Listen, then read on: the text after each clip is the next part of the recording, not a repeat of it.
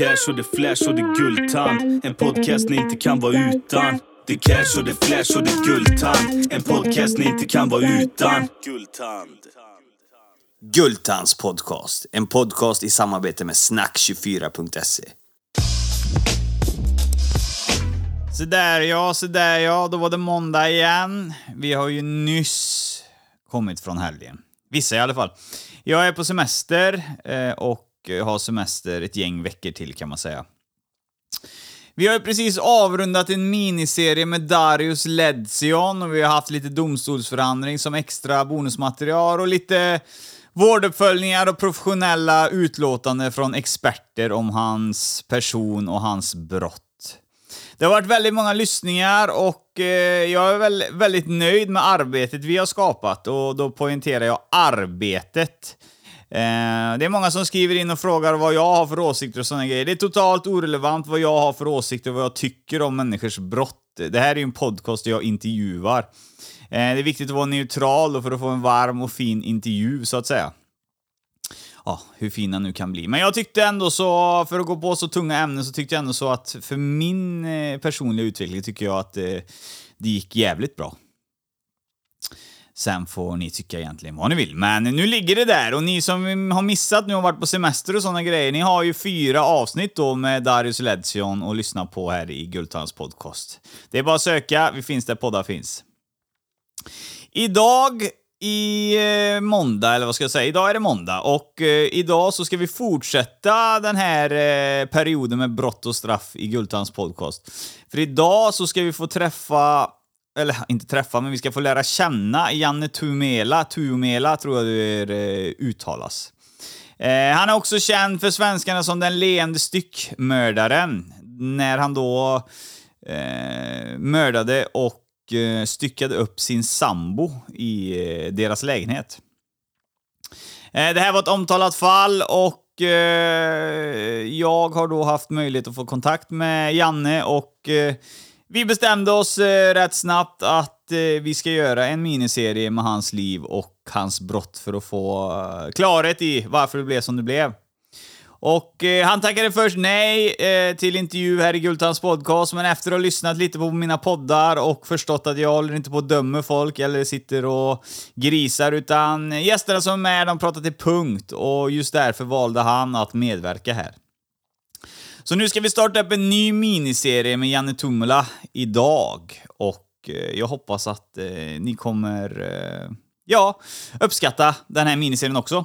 Eh, jag vill passa på att varna känsliga lyssnare för eh, det är väldigt stötande material i vissa fall och eh, Janne då, han ångrar inte sitt brott utan kan göra om det. Eh, I hans eh, värld så är kött bara kött och han kommer förklara varför.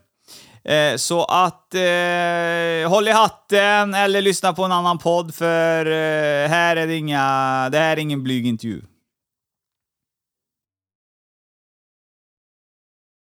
Välkommen in i studion Janne Tomola! Mm, tack så mycket, fast det är inte mycket av en studio, men tack i alla fall. Ja, det, nej, det är sant i och för sig. Du är på linje. Eh, och eh, ja, fan, där fick man sig en törn. hade du varit här så hade du tyckt det var en fet studio i alla fall, det tror jag. Ja, men då, då, då visar det sig att det inte är bra att ha en standardinledning därför att standardinledningen funkar inte i alla situationer. nej, nej, det är sant. Det är sant. Eh, du är ju här eh, med oss idag för vi ska gå igenom ditt liv från ung tills idag och eh, för er som inte vet så kommer vi att diskutera då det omtalade brottet som Janne är dömd för. Men det kommer senare. Först ska vi få lära känna på honom lite. Så vi frågar dig, hur gammal är du och vart är du född? Jag fyller 49 om två dagar. Jag är född i Stockholm, Allmänna BB, som låg i närheten av Gärdet, vilket de flesta inte vet. Men det är en intressant detalj för de flesta som är födda där. Ja, okej. Okay. Ja, då så. Eh, vad föddes du in till för familj? Hur såg den ut? Uh, jag hade min pappa som hade massor med barn med olika kvinnor och sen hade jag min mamma som inte hade varit i några viktiga relationer tidigare. Uh, min pappa ljög faktiskt om hur många barn han hade när han träffade min mamma. Han sa att han bara hade en son men sen så allt efter så blev det fler och fler. Och min mamma blev gravid trots att hon åt p-piller. Men jag känner att jag föddes in i en ganska bra familj. Mm. I alla fall för min egen utveckling. Men jag, hade alltså, jag växte upp med tre stycken äldre halvsyskon. Min äldsta bror tror jag är nio år äldre och sen har jag en syster som är tio år äldre och en syster som var tolv år äldre. Och mina föräldrar separerade lite innan jag fyllde sex.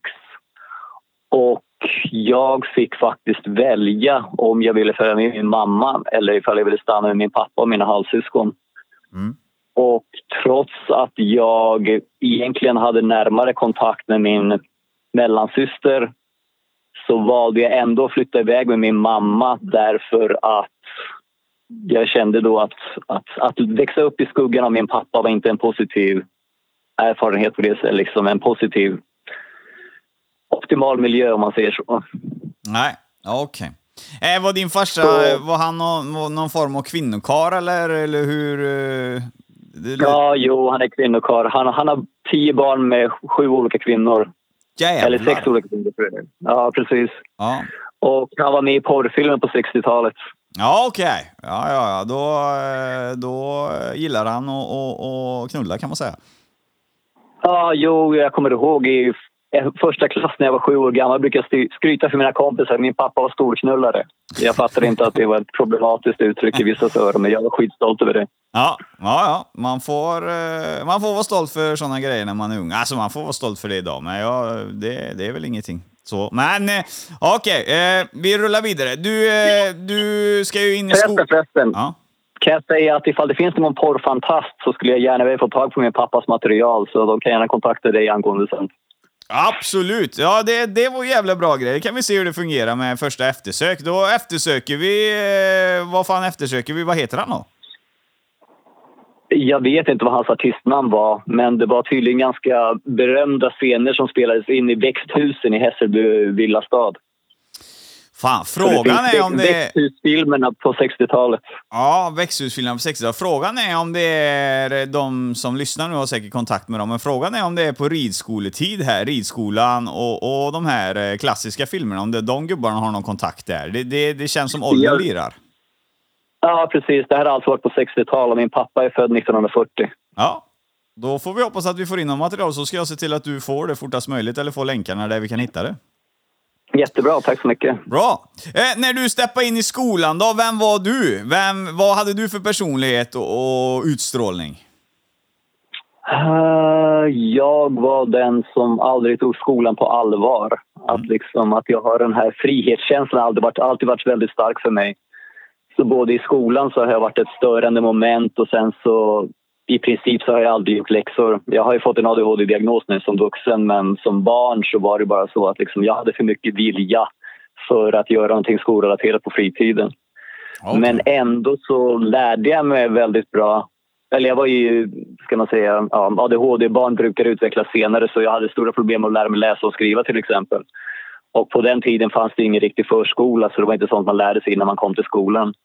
Men lyckligtvis så hade jag en väldigt bra klassföreståndare de första tre åren, Eva Bjuvén, hälsningar till henne. Tack för, tack för en bra introduktion till skollivet. Men sen så i mellanstadiet så fick jag en annan lärare och där så var det stora, stora stridigheter mellan henne och mig. Därför att jag, jag accepterar inte henne som en självklar auktoritet därför att i många avseenden visste jag faktiskt mer än henne. Vi hade faktiskt en frågesport, eller vi spelade det här genispelet. Och då var det jag och fyra eller fem av de andra bästa eleverna plus en läraren. Och sakta men säkert så droppade de andra eleverna ut och sen så var det bara jag mot läraren. Och jag spöade faktiskt vår klassföreståndare när jag var antingen i femman, fyran eller femman. Och liksom efter det så, av någon orsak så vill han aldrig spela efter det. Men liksom, att vill man ha respekt så måste man förtjäna det. Bara för att du är lärare och äldre så betyder det inte att du behöver respekteras mer än något barn till exempel.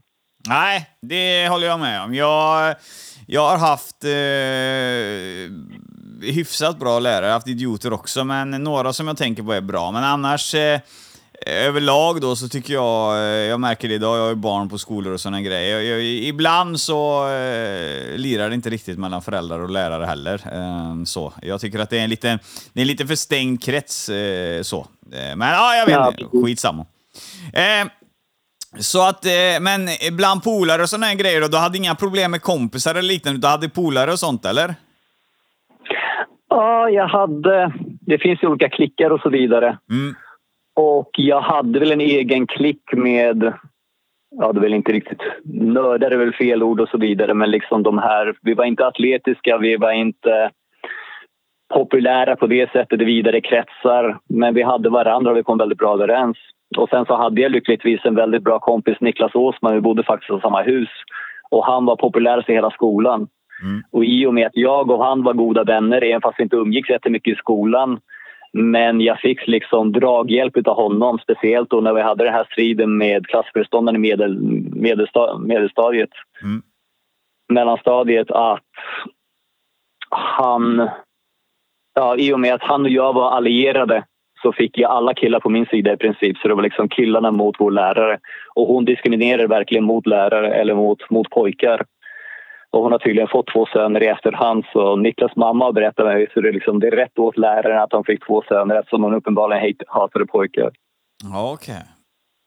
Fan, du var... Eh, alltså, eh, hur ska jag uttrycka mig nu i, i så här inlevelse i podden? Så är du rätt, eh, du är rätt välspråklig och djuptänk. Eh, Där skiljer vi oss eh, markant. Så att, eh, det är ju intressant att få göra en sån podd med. Du är väldigt saklig. Ja, det, ja, precis. Jag skiljer mig från väldigt många där. Jag, tidigare när vi pratade, när vi kom överens om att du skulle, att du skulle intervjua mig så, ta, så korrigerade jag någonting som du hade sagt. Mm. Att jag är lite av en språknazist, men sen så tänkte jag på det i efterhand. Att liksom språknazismen är ett sätt för intelligenta människor att liksom sålla ut varandra. Att om du pratar på ett väldigt ovårdat sätt, jag, säger jag menar inte svordomar eller någonting sånt, men jag säger ifall du gör grammatiska misstag, ifall du skriver dom när du menar dem och så vidare i olika meddelanden så får man ett omedvetet... Liksom, människor gör omedvetna bedömningar av andra människor baserade på såna här misstag. Så för mig är det väldigt tydligt att för det första att jag talar på ett tydligt sätt och för det andra då att andra känner till att inte göra de här misstagen därför att det får dem, får dem att framstå i dåliga dagar. Mm. Eh, jag, jag bara får till mig det typ, eh, nu ska, det kommer vi till sen, men jag får bara till mig eh, ni som har suttit så här länge, alltså ni som sitter länge, det är samma med Jackie Arklöv, alla, alla blir så jävla vältaliga. Är det någonting man tränar till sig på kåken eller var, har du varit så hela livet? Nej, men jag tror att det är en väldigt intressant fråga. Jag har inte tänkt på det här tidigare, men jag tror att om man är så isolerad som man trots allt är under stora delar av dygnet, Mm. mycket mindre i Sverige än i Finland, det kan vi gå in på senare. Ja. Men jag tror då att, liksom att den man är innan man åker in, den kommer förstärkas när man sitter inne därför att man blir mer av sig själv genom att spendera så mycket tid för en själv. Och speciellt då människor som jag, jag är både introvert och extrovert så jag, liksom, jag har en del som njuter väldigt mycket av att vara för sig själv. Och den delen får ju liksom komma, komma till uttryck mycket starkare när man får spendera mycket mer tid för sig själv. Ja, okej. Så jag tror det är en sak. Men sen så också är det liksom att efter skolan hade jag i princip inte skrivit någonting därför att det är ingenting som man måste göra som vuxen. Så när jag kom då, när jag blev gripen och allting annat sånt och jag märkte då tidigt att förundersökningen gick åt helvete, att man mörkar olika saker som inte borde mörkas och att man liksom begår allvarliga juridiska misstag från myndigheters sida. Så då blir man ju tvungen att liksom kämpa för sig själv. Jag hade en advokat som aktivt motarbetade mig. Han kontaktade liksom mot, motsidan och lovade att han ska göra allt vad han kan för att de ska få kontrollen över mina barn. Mm. Så liksom att om man inte har någon annan man kan vända sig till så måste man vända sig till sig själv. Och sånt som man använder blir ju starkare. Så jag har blivit väldigt bra på att skriva. Ja. Det var ett intressant utlägg. Det ska bli kul att fördjupa oss i det sen. Eh, jag tänker på när vi, vi är där nere på ungdomsgrejen. På fritiden, vad pysslar du med då? Ja, jag hade alltså mina första nästan sex år växte upp i Rinkeby och sen så efter det så flyttade jag till Hjulsta vilket är en underdivision av Tensta kan man säga. Mm. Och barnen i den omgivningen det gick brott i princip. Liksom, det är det som man gör vid spänning. Jag tänker på det här, ja skitsamma, det finns en gammal film, Cocoon, eller nej, ja det här kan vi klippa bort. Mm. Uh, vänta, jag ska återvända till det som jag behövde. Uh, ja, det jag sysselsatte mig med, jag och mina vänner sysselsatte oss med som barn, det var att begå olika former av skadegörelse, småbrott och olika former av undersökning av vår omgivning. Mm. Så jag har ett exempel till exempel där jag och en klasskamrat lyckades trycka, in, trycka oss in i ett extremt litet hål i en mur. Som liksom, den kanske var 35 centimeter brett och 15, ja, 20 centimeter högt eller så vidare. Och ingen människa ska kunna få plats genom ett sånt här hål men både jag och min kompis fick plats då, Micke Linde. Och sen så efter det så började det liksom spridas rykte om att varken han eller jag skulle haft några nyckelben och det var därför som vi lyckades smyga ihop oss så små in i det här hålet och så vidare. Och sen så har jag ett annat exempel där det finns, vi hade en bäck. Vi kallar den igelbäcken men igelbäcken är en annan, bäck i närheten men det är samma bäck som rinner igenom Solvalla faktiskt. Okay. Men högre upp så finns det liksom massor med dagbrunnar, alltså så, här, så regnvatten rinner ner i. Och det finns då långa rör som går ner till den här bäcken och jag hade vid något tillfälle så kröp jag in då i ett sånt här rör och jag hade liksom plastpåsar runt knän och armbågar så jag kunde åla mig fram. Men jag ålade liksom flera hundra meter in i ett becksvart hål till hälften fyllt med vatten och jag visste inte vart det skulle komma men det är såna här liksom extrema former av ut, utforskning av omgivningen. Ja, okej. Okay. Ja, du var lite, eh, alltså hur ska man säga, du var lite eh, Robinson Crusoe kan man säga när du var liten. Det var mycket utforskning och grejer ute eller i naturen? Ja, ja, och barnen fick växa upp i en hel miljö på den tiden. Det har jag tänkt på också. Dels var ju liksom 70 och 80-talen var ju väldigt fri tid för barnen därför att ingen var rädd för pedofiler eller någonting sånt och liksom sociala medier eller den här generellt feminina kulturen var inte så utspridd på den tiden. Så liksom ungarna släpptes ut och sen så fick de vara ute så länge de ville och komma tillbaka när de ville. Jag hade till exempel aldrig några hemkomsttider. Jag fick vara ute hela natten om jag ville. Det enda poängen var det att så länge som jag, så länge som jag orkade gå till skolan och sköter mig på det sättet så fick jag göra vad jag ville. Så jag hade inga läggdagstider och jag hade inga utegångstider. Men sen så Ja, så det var fritt på, den, på det sättet. Och sen så jag tänkte även på det att liksom, eftersom vi bodde i en invandrarförort så fanns det inga etablerade sociala normer heller. Liksom alla föräldrar, liksom alla, alla familjer kom från olika länder och alla länder har olika kulturer. Men eftersom alla hade kommit till ett nytt ställe så var det ingen som ville liksom anamma sitt tidigare kultur alldeles för starkt. Vilket ledde då till att det fanns inga normer så barnen själva fick komma på sina normer om vad de skulle göra och inte göra. Vissa barn självklart mer än andra. Men han Fredrik Lindström, som han heter, den här språkvetaren, han som är med På spåret, han säger då att, liksom att den här språkliga kreativiteten, utvecklingen av den nysvenskan, den nya svenskan kommer från förorterna.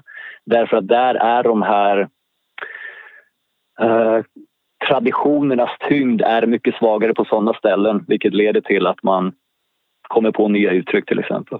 Ja, okej. Okay. Ja, då, då eh, är jag med. Men eh, om du får jämföra, om du får jämföra Rinkeby när du var liten och Rinkeby idag, hade du märkt någon skillnad tror du om den gått där idag?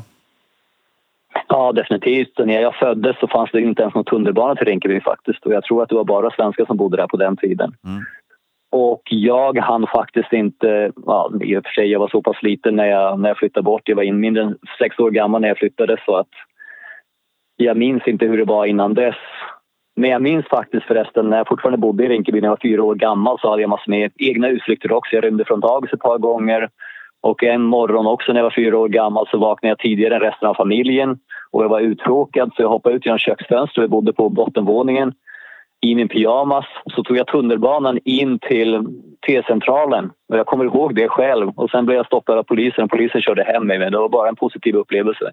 Men liksom ett barn ska inte, ett normalt barn gör inte sådana utflykter i fyra års ålder.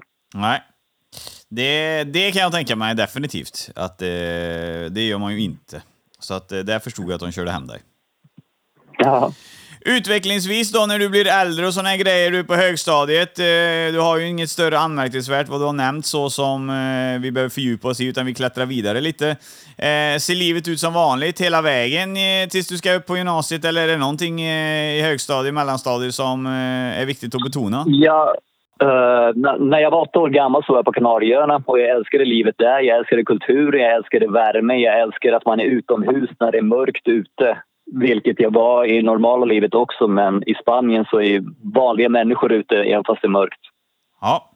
Och jag beslutade mig därför att så fort jag fyller 18, så fort ingen kan stoppa mig så kommer jag flytta till Kanarieöarna.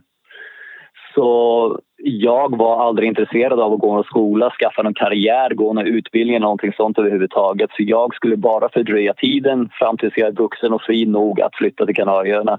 Så jag brydde mig aldrig om sånt överhuvudtaget.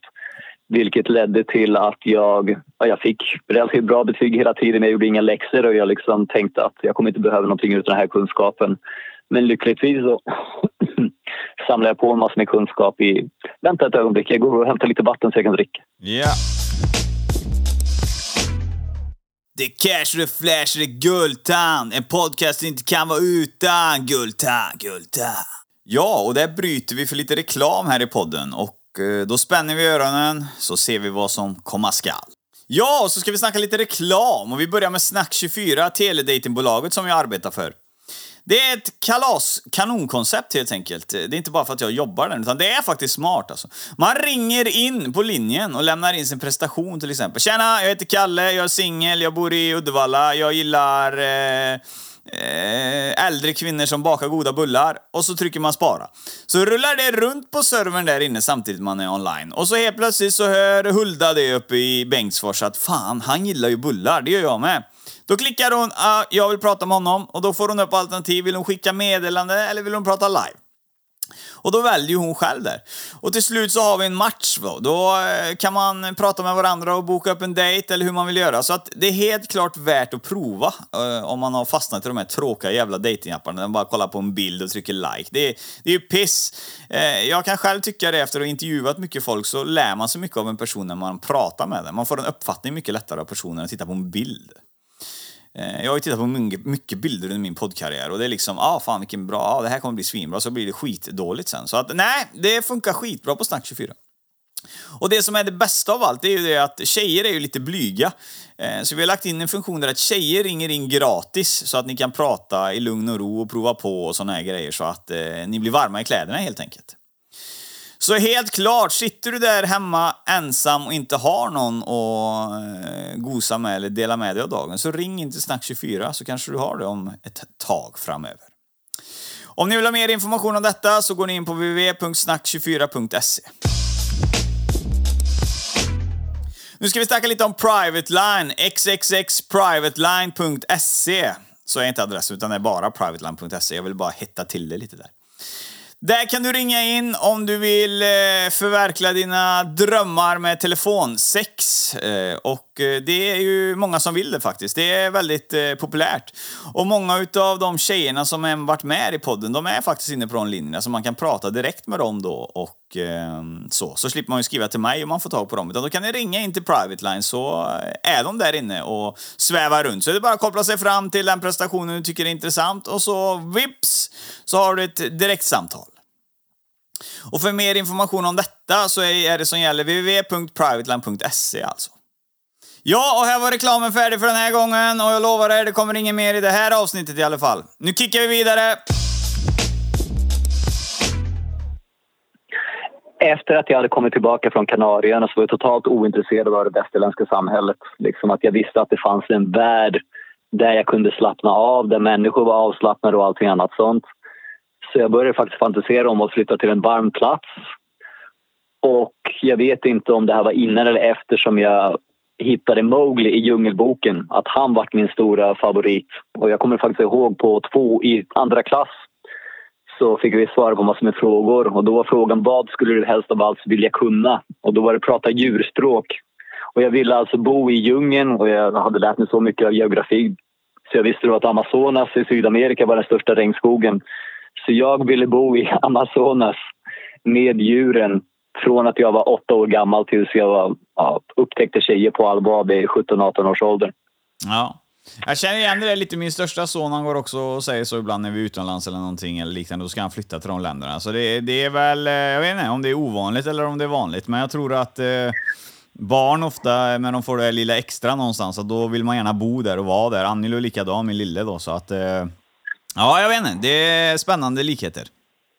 Jag tror faktiskt det är djupare så. Jag tror att barn, speciellt pojkar, inser att det är något allvarligt fel med det svenska samhället. Och därför hittar de andra samhällen som de känner är bättre. Och därför vill de flytta dit.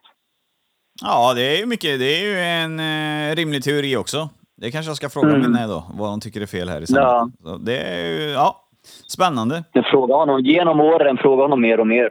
Ja, nej, absolut det ska jag göra. Det gäller att vara lyhörd som förälder, annars eh, missar man mycket och det kan bli fel. Ja, det gäller att stärka de kvaliteterna i barnen som är endogena, som, är, som tillhör dem själva. Ja, absolut. Absolut. Eh, du, du håller på med det här då att du vill flytta utomlands tills du träffar tjejer då i 17-18 års åldern. Du är uppe på gymnasiet redan. Börjar du, är det där du kommer i kontakt med tjejer för första gången eller? Eh, Jag kom faktiskt inte i kontakt. Jag hade, ju- jag hade en stor kärlek. Jag var förälskad i, i en tjej i klassen. Ja, Jag tror alla vet om den. Gabby hette hon. Och jag, i andra klassens klassfoto så signalerar faktiskt jag har munnen på ett konstigt sätt för att jag ska få uppmärksamhet och sen lutar jag mot henne för att jag ska liksom visa den som tittar på bilden att jag är intresserad av henne. Och vi blev faktiskt, hon frågade chans på mig i fyran tror jag det var. Och jag var jätteglad över det. Och vi var tillsammans ett tag men vi umgicks i princip aldrig. Vilket senare gjorde då att det gjorde slut med mig för min bästa kompis, en av mina bästa kompisar och så vidare. Jag kunde inte klandra henne för det. Men jag var fortfarande kär i henne fram tills jag var 18 så jag var inte intresserad av någon annan överhuvudtaget. Liksom, det fanns vissa halvintressen. Det var en tjej på ett scoutläger till exempel när jag var 15 som jag tyckte om, eller 14 måste jag ha varit. Och vi var på scoutläger i Finland, jag och mina svenska Hjulsta scoutkår. Och jag blev kär i en tjej där. Och sen några månader senare när min mamma frågade ifall jag skulle kunna tänka mig att flytta till Finland. Därför att hon hade alltid velat flytta tillbaka till Finland. Liksom, majoriteten av finnarna som kom till Sverige på 60 och 70-talen, de, de hade alltid för planer att åka tillbaka. Ja, okej. Och det var därför som jag blev finsk medborgare förresten. Att min mamma ville att jag skulle, liksom, eftersom hon ville flytta tillbaka så ville hon att jag skulle ha finskt medborgarskap och inte svenskt medborgarskap. Ja, ja, ja. Men i alla fall så... Då var det så att i djungeln skulle det vara ganska ensamt. Så då skulle jag behöva ett tropiskt klimat men jag skulle ändå inte vilja bo i djungeln. Det är det som är poängen. Nej, okej. Nej.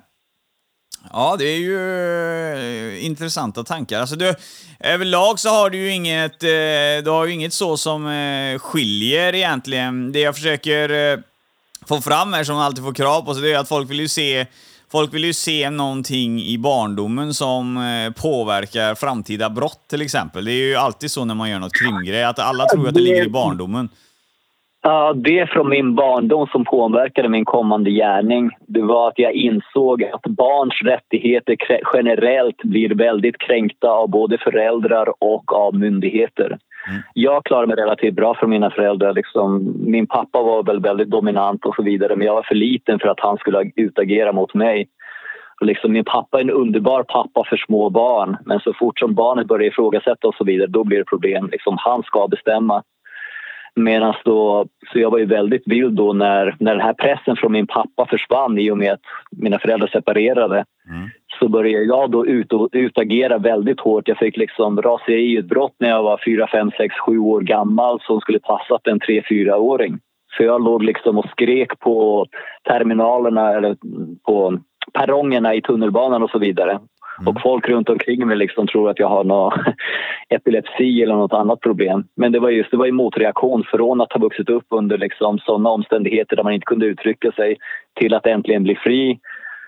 Men sen så vid något tillfälle så slöt jag och min mamma fred. Att liksom att så länge som hon lämnar mig i fred så kommer, vi ha, så kommer det gå bra för oss. Och liksom jag har inte haft ett enda gräl med min mamma sedan jag var tio år gammal eller någonting sånt. Nej. Att liksom hon, hon har lärt sig att lita på mig och jag litar på henne och hon begränsar inte mitt liv mer än nödvändigt och jag sköter det jag behöver sköta. Ja, okej. Nej, det, är- det är väl också sund eh, grej att inte bråka med sin mamma kan jag tycka. Ja, Äh. men just det som var poängen från barndomen då att, liksom att om, om jag som barn lär mig att myndigheter inte går att lita på. Liksom, det var vänner till mig som blev slagna av sina föräldrar och det var ingen som brydde sig överhuvudtaget om det. Nej. Så det var det som var poängen. Att ska du skydda barn så måste du göra det själv.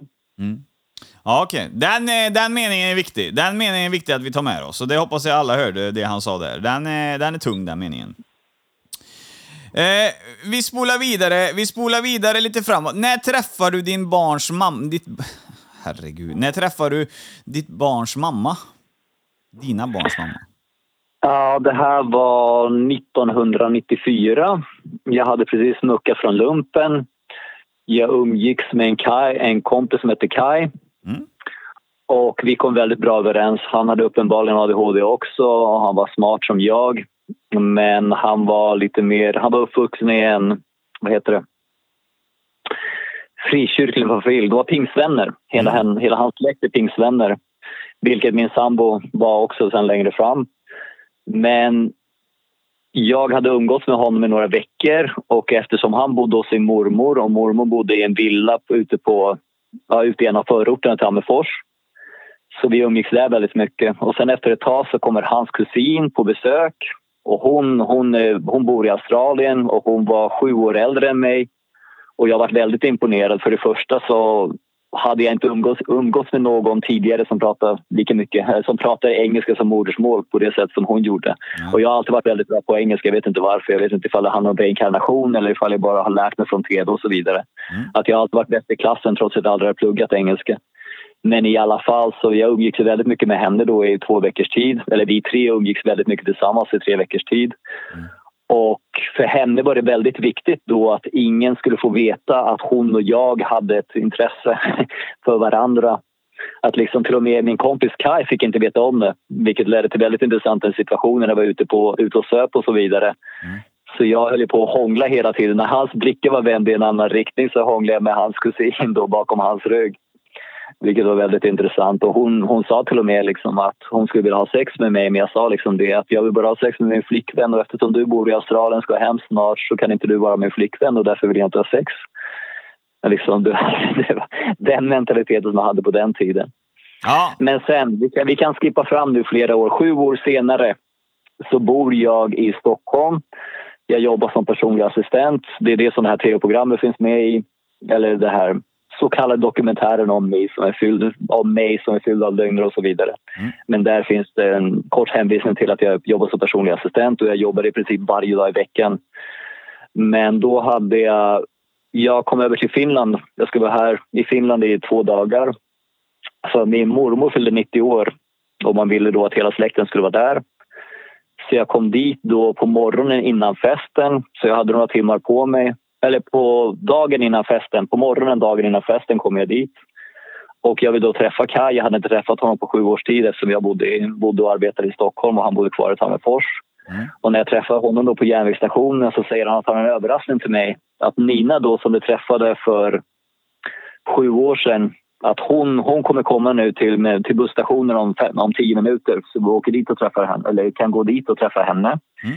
Och det var jätte, jättebra återträff. Och vi gick via systemet, eller Alko som det heter i Finland, för hon ville köpa glögg. Man kan inte köpa glögg i Australien. Så vi åkte då hem till min mammas lägenhet, för hon var redan och förberedde festen hos sin mamma. Så lägenheten var ledig. Mm. Så vi, vi, ja, vi tre mindes gamla tider och allting annat sånt. Och sen så vid något tillfälle så gick Nina och jag ut och rökte tillsammans. Och hon frågade liksom, kommer du ihåg hur jag, mitt erbjudande att vi skulle ligga tillsammans då för sju år sedan? Ah, jo, jag kommer ihåg. Och sen sa jag också vilken idiot jag var på den tiden och så vidare. Så liksom att nu får vi göra någonting åt saken. Så vi hade då en väldigt bra natt tillsammans då. Och sen nästa morgon så åkte jag då till festen. De åkte hem till sin mormor. Och sen så när jag var klar på festen så åkte jag hem till deras mormor också så vi fick en natt tillsammans igen. Och efter den här natten, vi sov inte överhuvudtaget Nina och jag. Så efter den här natten så bjuder hon in mig. Hon säger liksom, kan inte du ta med dig Kai och komma och hälsa på mig i Australien? Mm. Så jag och Kai tänker över det här i någon timme och så vidare. Sen fattar vi ett beslut då, ja, vi, kommer, vi kommer inom tre månader. Att jag måste säga upp mig från jobbet, jag måste säga upp min lägenhet i Stockholm och allting annat sånt. Så jag är inte riktigt förberedd att komma nu. Så vi kommer inom tre månader. Det här var den 16 december 2001. Mm. Okej, så den 18 februari 2020 åker jag från Stockholm. Kai har kommit till mig så vi åker, flyger tillsammans. Kai hade aldrig varit utomlands eller utanför Norden tidigare överhuvudtaget. Och som första resa åker han alltså till Australien. Och jag hade hittat den billigaste resan på den tiden var 8000 tur och retur och vi flög med Egypt Air. Så vi åker då först till Kairo och sen från Kairo till, till Sydney. Och grejen är liksom på den tiden, alltså 2002, om man fick röka inne i flygplanen. Jag tror, jag tror Egypt det enda flygplanet som gick till, till Australien på den tiden. Ja. Men hur som helst, så vi kom dit den 20, 20 den 20 andra 2002 och jag hade sex med Nina klockan 20.02. Vilken var en kul detalj. Jävla Men, klock... Jag har likadant där med min eh, fru, du vet. Det kan jag också komma ihåg klockslag när, när vi har haft sex. Jag vet ja, inte varför. Precis. Jo, men just det här var ju... Årtal var 2002, datumet var 2002 och sen kom jag på då under det dygnet då att hej, jag måste göra någonting speciellt 2002 vilket ledde då till att jag och Nina försvann bort från Kaj och en, ja, Ninas kompis in i sovrummet och så vidare. Ja. Okay. Men sen så tre veckor senare så hade Nina tydligen blivit gravid. Vi hade aldrig diskuterat någon form av preventivmedel. Jag utgick ju ifrån, hon var ju... Det här var alltså 2002 så hon var ju, ja, jag orkar inte räkna, hon var kring 28 år gammal eller någonting sånt. Mm. Nej, ja. Så hon borde ju veta då att har man sex utan, utan skydd så blir man gravid. Men hon visste inte om det i alla fall. Uh, och hon hade väldiga problem då med Kai. Att så länge som Kai var där så fick hon olika raseriutbrott. Hon var ju våldsam mot mig. Liksom. Kai kom ju faktiskt till Svea ting, eller, hovrätten i Stockholm för att vittna till min fördel. Men eftersom min andra advokat motarbetade mig också så var det inte, han blev inte hörd men han lämnade då ett skriftligt yttrande till rätten som, som daterades det datumet och stämplades in och allting annat. Då. Och han beskriver då sin första period. Han var ju kvar då i Australien en och en halv månad. Det var meningen att han skulle vara där tre. Men det här psykologiska klimatet hemma hos Nina var så illa så Kaj åkte hem efter halva tiden. Men han beskrev då att han flera tillfällen såg då Nina attackera mig helt utan orsak och kasta upp mig mot väggar och allting annat sånt. Och hon var ju ganska, ganska tung. Hon var ändå 75 lång för det första och hon vägde över 100 kilo hela tiden. Medan jag har kämpat mig upp för att komma upp till 70 några gånger så mitt, mitt normala vikt har varit kring 65, 67 eller någonting sånt. Nu är jag mycket tyngre, eller något tyngre. Men, Men det... just den här aggressionen. Ja, där måste jag flika in då. Så att eh, redan på, redan på Australien-tiden så är det ett eh, våldsamt förhållande. Vill du beskriva det? Som det? Ja, men det är ensidigt våldsamt. Det här är som liksom, jag har aldrig någonsin höjt rösten mot henne, varit våldsam mot henne, uh, förolämpat henne. Jag har otrolig respekt för andra människor. Liksom, du kan inte prata med någon som, skulle, som jag skulle ha behandlat illa överhuvudtaget innan den här gärningen. Nej. Men vad, vad, liksom vad, vad, tror du var hennes... Eh, vad, vad, vad var problemet? Varför hade hon ett sånt humör, tror du? Problem, jag är helt övertygad om att hon hade... Eller ja, hon hade borderline personlighetsstörning. Okay. Det var det som fick henne liksom att varje gång jag inte gjorde som hon ville så fick hon liksom så här känslor, övergivenhet och så vidare. Ifall han slutar att göra som jag vill så kommer han snart lämna mig och allting annat sånt. Och jag läste nyligen faktiskt, jag, jag, pluggar, jag pluggar kognitiv neuropsykologi och jag hade grundläggande psykiatri som en delkurs nyligen vilket fick mig att läsa igenom den här nya DSM-5, alltså den här listan över psykiatriska sjukdomar som det här American Psychiatric Association lägger ut med jämna mellanrum. Den senaste är från 2013 men det finns vissa uppdateringar efter det. Och när jag läste igenom kriterien för antisocial personlighetsstörning så kände jag igen min sambo otroligt väl på det. Liksom den här lättkränktheten, den här oförmågan att respektera andras barriärer, andras rättigheter, andras behov liksom att tidigare har jag ansett då att borderline passar mycket bättre in på hennes huvuddiagnos. Eller, men nu så, liksom, nu, nu så är det mycket starkare att den antisociala personlighetsstörningen är den, är den dominerade. Och den här samsjukligheten mellan antisocial personlighetsstörning och borderline personlighetsstörning är väldigt stor. Mm. Och det är sånt här som diskuteras. Och där är också en sak på ett väldigt starkt exempel på hur svenska samhället inte skyddar barn från sina föräldrar är att ända sedan 70-talet, alltså i 50 års tid har psykiatrin vetat att barn som växer upp, särskilt till borderline-mödrar, de har väldigt stora risker att fara illa ut. Jag skulle tro att 90% av barn som blir mördade av sina mödrar i Sverige blir mördade av sina borderline-mödrar eller antisociala mödrar, självklart också. Och det farligaste stället för ett barn att vara det är att vara ensam hemma med sin mamma i ett kök. Där är ett barn mest sannolikt att dö i Sverige. Så liksom, ifall, ju yngre barnet är, desto större är sannolikheten att gärningsmannen är en kvinna.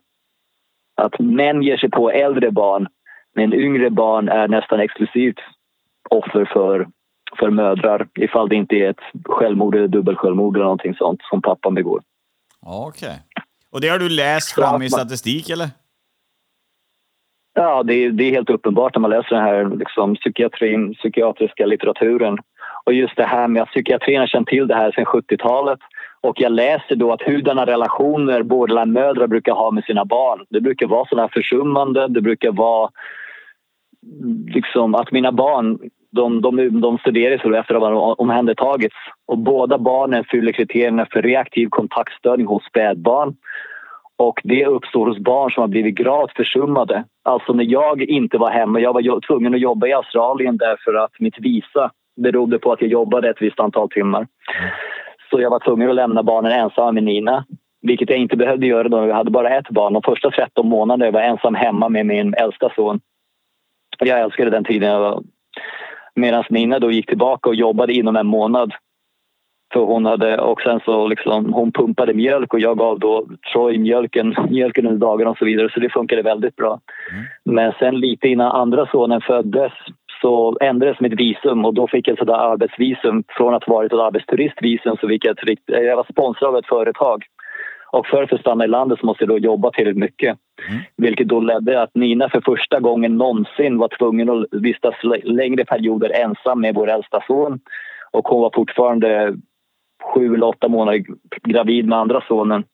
Ja, pluggar du i där, där, Första sonen är ju inte planerad kan man ju säga. Där blir hon gravid eh, på grund av preventivmedel ja, som du beskriver. Ja, precis. Och hon fattade beslutet då på en gång när hon får veta att hon var gravid så ville hon så det var bestämt hon skulle göra abort.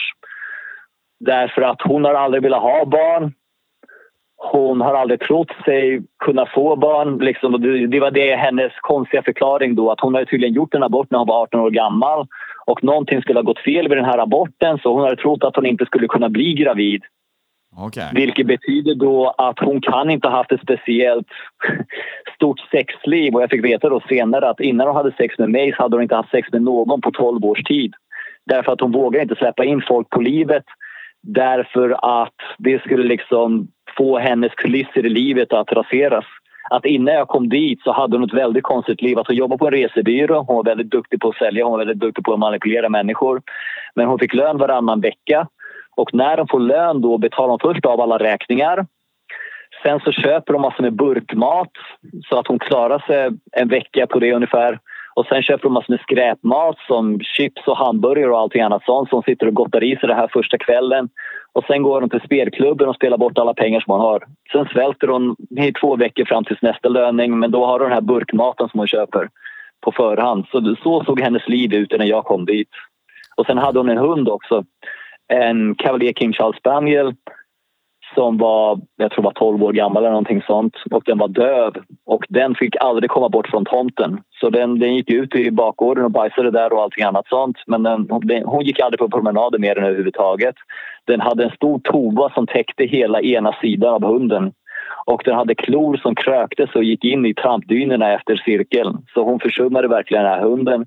Och sen var det ännu mer skrämmande då att hon hade haft den här hunden i åtta års tid utan att veta att den ens var döv.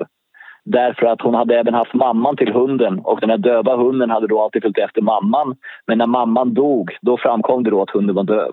Så ja. vem kan ha en hund i åtta års tid utan att fatta att den är döv? Det krävs verkligen en stor brist på empati för att kunna nå den prestationen.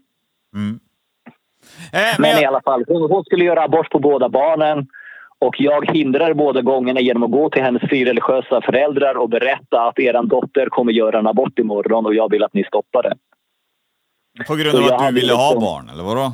Ja, jag ville ju ha barn därför att det, det är en kompensation. Att eftersom jag inte hade en optimal barndom där jag blev förstådd av vuxenvärlden så tänkte jag då om att om jag skulle få ett barn som fick det, det stödet som jag skulle kunna ge det från mina minnen från min egen barndom så skulle det vara en väldigt god känsla både för barnet och för mig.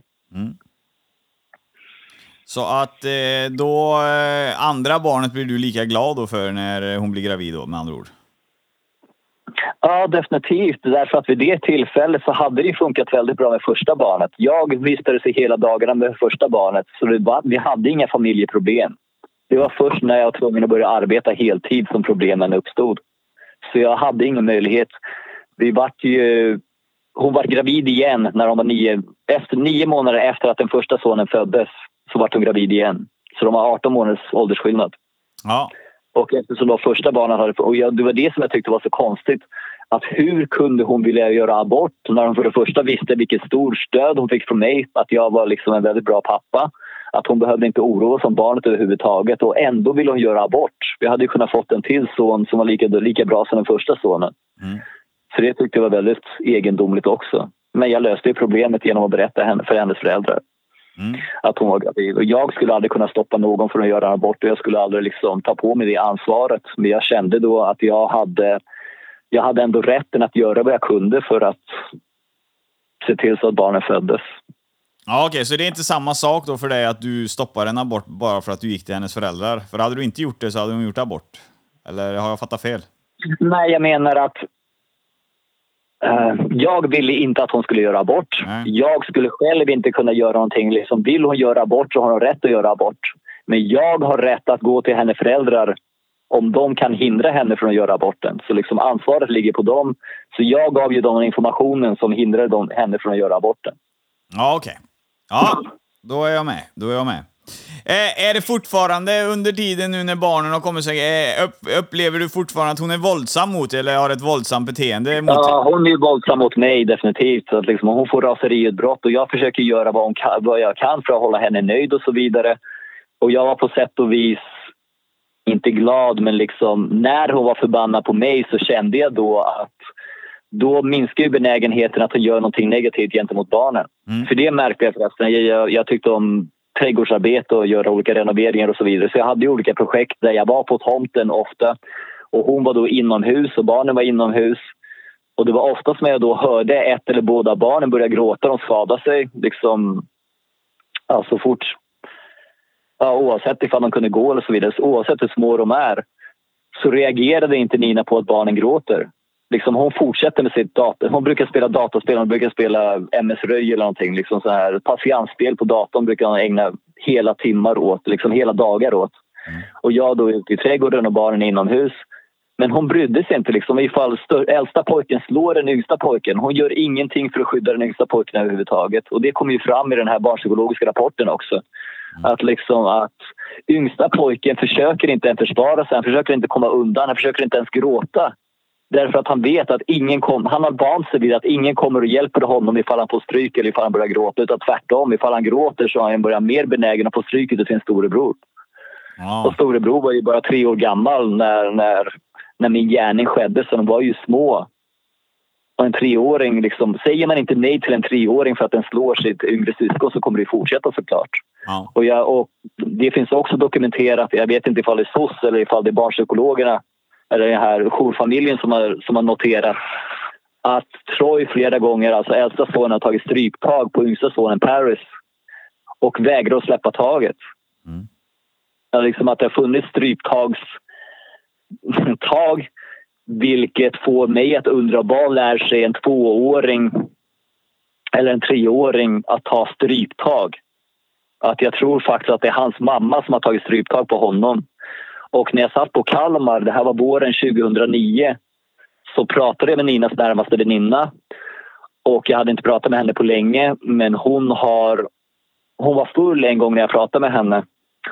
Och hon råkade avslöja då att det finns en väldigt viktig hemlighet som hon har hållit för mig i alla de här åren. Men hon kan inte berätta den för mig när hon nu har druckit. Utan jag, nästa gång vi pratar så ska hon berätta den för mig när hon är nykter. Och sen när jag ringer nästa gång och hon är nykter och jag vill veta vilken hemligheten är så försöker hon till varje pris då, jag vill inte berätta bla bla bla. Men liksom, om du har någonting med Nina och mina barn att göra så är det klart jag har en rättighet att veta det här. Och då berättar hon då att kort efter att jag hade börjat jobba så Troy måste ha varit ungefär 14 månader gammal. Så hade då Carol, den här bästa väninnan, kommit på ett oanmält besök. Och i Australien så är det så pass varmt så man brukar ha ytterdörren öppen så vi hade bara så här myggnät. Så Carol gick in, hon öppnade myggnätsdörren. Och sen så ser hon inte till någon så hon börjar leta då efter Nina och hon hör då någonting från sovrummet. Så hon går in i sovrummet och där sitter Nina på knä på sängen och håller en kudde mot Troys ansikte. Mm. Så om Carol inte hade kommit på plats vid det här tillfället så skulle Troy ha kvävts och det här skulle klassificeras som Sids vad heter det, plötslig spädbarnsdöd. Och jag är säker på att hälften av SIDS-fallen beror på att det är någon som har kvävt barnet. Mm. Så och att, och, och Carol, Carol höll det här hemligt då i ganska precis fem års tid. Hon berättade inte för någon. Men nyligen hade då liksom, när hon var berusad så hade hon tydligen sagt någonting till Kylie, en annan väninna som, som inte gillade mig. Men liksom att... Och där tänker jag också att om jag som man skulle åka fast i en situation där någon, vem som helst, min bästa kompis ser mig försöka kväva en, min son eller mitt barn eller vilket barn som helst. Så det är självklart att den här kompisen skulle berätta till, vem det nu är, är för i första hand till mamman. ja, Men det, eftersom, jag bara, men eftersom jag bara var pappan så kunde mamman då säga snälla berätta inte det här för pappan för om han får höra det så kommer han lämna mig och han kommer kunna ta båda barnen med sig. Så om du, om du berättar för någon så kommer du förstöra mitt liv. Jag lovar att jag kommer inte göra det här igen. Och det är klart, hon, hon gick med på det. Min, min sambo var så pass duktig på att manipulera så Carol gick med på det här otroliga avtalet. Men liksom där ser man på skillnaden, könsskillnaden. Liksom en kvinna kan komma undan med att göra, åka fast och göra någonting sånt där och ändå inte bli avslöjad. Men för en man skulle det vara helt omöjligt om någon såg honom försöka kväva ett barn att ingen annan fick höra talas om det. ja det är någonting som man missar i det här med mm, när man läser på då. Det, det är ju sådana här detaljer som är intressant. Det är därför jag Ja, men det, det är det här jag menar. Jag hade en advokat som motarbetade mig. Jag hade åklagare som vägrade att kontakta de här människorna. Jag bad, vid andra förhöret bad jag åklagare, min advokat, polisen kontakta de här människorna. Jag hade hur många vittnen som helst som kan intyga om att Nina inte brydde sig om barnen överhuvudtaget. Hon var väldigt kränkande gentemot mig. Jag var den som till 90, 99 procent tog hand om barnen när jag var hemma att, liksom, att jag aldrig höjde rösten gentemot henne eller gjorde någonting som jag inte borde ha gjort. Liksom till och med mina klienter, jag jobbar ju som personlig assistent, jag, hjälpte, jag specialiserar mig för förlamade män därför att de är väldigt psykologiskt krävande. Därför att de har ju rätt att leva sina liv som de vill och de vet hur saker och ting ska göras. Medan de flesta assistenter har inte den mentala förmågan att sätta sig in i de här patienternas eller klienternas situation. Nej. Så om, om någon förlamad person, då, som då Stefan som förekommer i den här dokumentären, ifall han ber mig göra någonting så gör jag det till 100 procent som han vill att jag ska göra det därför att han vet vad som är bäst för honom. Ja. Men då, då sammanfattar jag igen där. Alltså, det är därför jag gör ett sånt här avsnitt. Det är för att få med allting liksom. Och det får vi ju här. Men om jag har fattat det hela rätt då så innan du begår din handling så har ju socialen och det har ju varit e- ett fall av mordförsök då på din son. Det har ju varit involverat innan liksom. Ja, precis. Jag har liksom, eller nej, jag, ja, det har hänt tidigare men jag fick veta om det först långt senare. Ah, det skulle ja. varit en ytterligare motivation. Och om jag hade känt till det här, Mm. liksom för det första om jag hade fått känna till det i Australien så är det klart jag hade lämnat Nina och tagit barnen med mig. Det, det hade inte varit något problem. Men om jag hade liksom den här natten då i Sverige om jag hade vetat att det finns ett vittne till, till ett försök, mordförsök på min äldsta son så hade jag kunnat berätta det här för polisen eller för SOS eller för vem som helst. Så då hade jag haft den utvägen. Mm. Men eftersom jag inte hade den informationen, jag hade ingen dokumentation som visade att Nina på något sätt utgjorde en risk för sina barn. Nej. Så då, då blir det ord mot ord. Och står det ord mot ord så ska ju inte det argumentet gälla. Liksom, ingen ska komma undan med att ställa, liksom, kom, komma fram med konstiga lögner som inte kan dokumenteras. Men det stämmer ju inte. I socialtjänsten och allting annat sånt, ifall en kvinna ljuger om, om pappan till barnen och till, även om det avslöjas att hon har ljugit om pappan med barnen. Jag kom på förresten att i och med att jag är så pass utförlig kan vi göra det här en tvådelspodd. Jag tror Ja. du skulle tjäna väldigt mycket på att göra en tvådelspodd och jag har mycket att säga och jag skulle älska att så mycket som jag säger som möjligt kommer ut.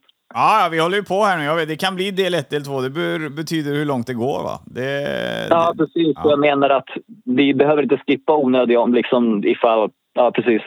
Vi skippar inte onödiga saker. Absolut inte. Allt ska med. Allt ska med. Eh, Ja, jättebra. Annars eh, kan jag lika gärna gå ut och klippa gräsmattan. Vi måste göra med allt så det blir ett riktigt poddavsnitt. Och där bryter vi, för del 1 med Janne Tumula är klart. Den leende styckmördaren i Gultans podcast. Vi börjar komma, vi kommer igång, vi eh, lär känna han på djupet så att säga och eh, situationer han har satts i i livet. Jag vet inte riktigt hur ni tänker och hur, vad ni känner och eh, att ni redan nu visste att det skulle komma något konstigt. Eh, det är upp till er. Ni får gärna skicka in och skriva in vad ni tycker och tänker om ni har några extra frågor.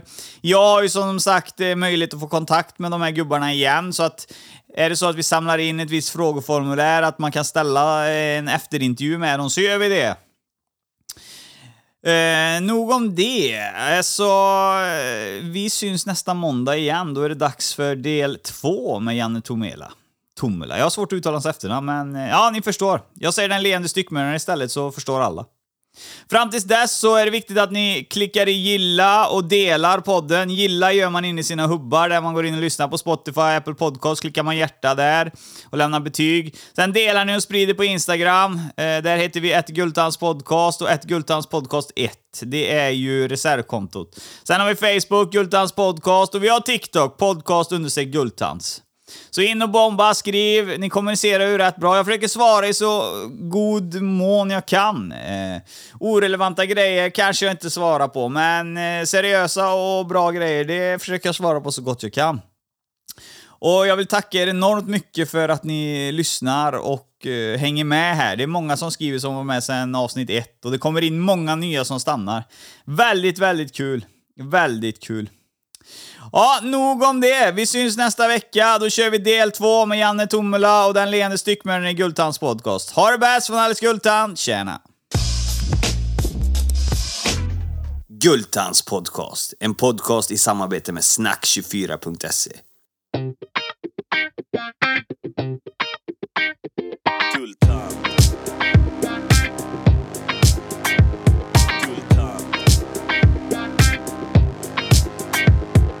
cash och det flash och det guldtand. En podcast ni inte kan vara utan. Det cash och det flash och det guldtand. En podcast ni inte kan vara utan. Guldtand.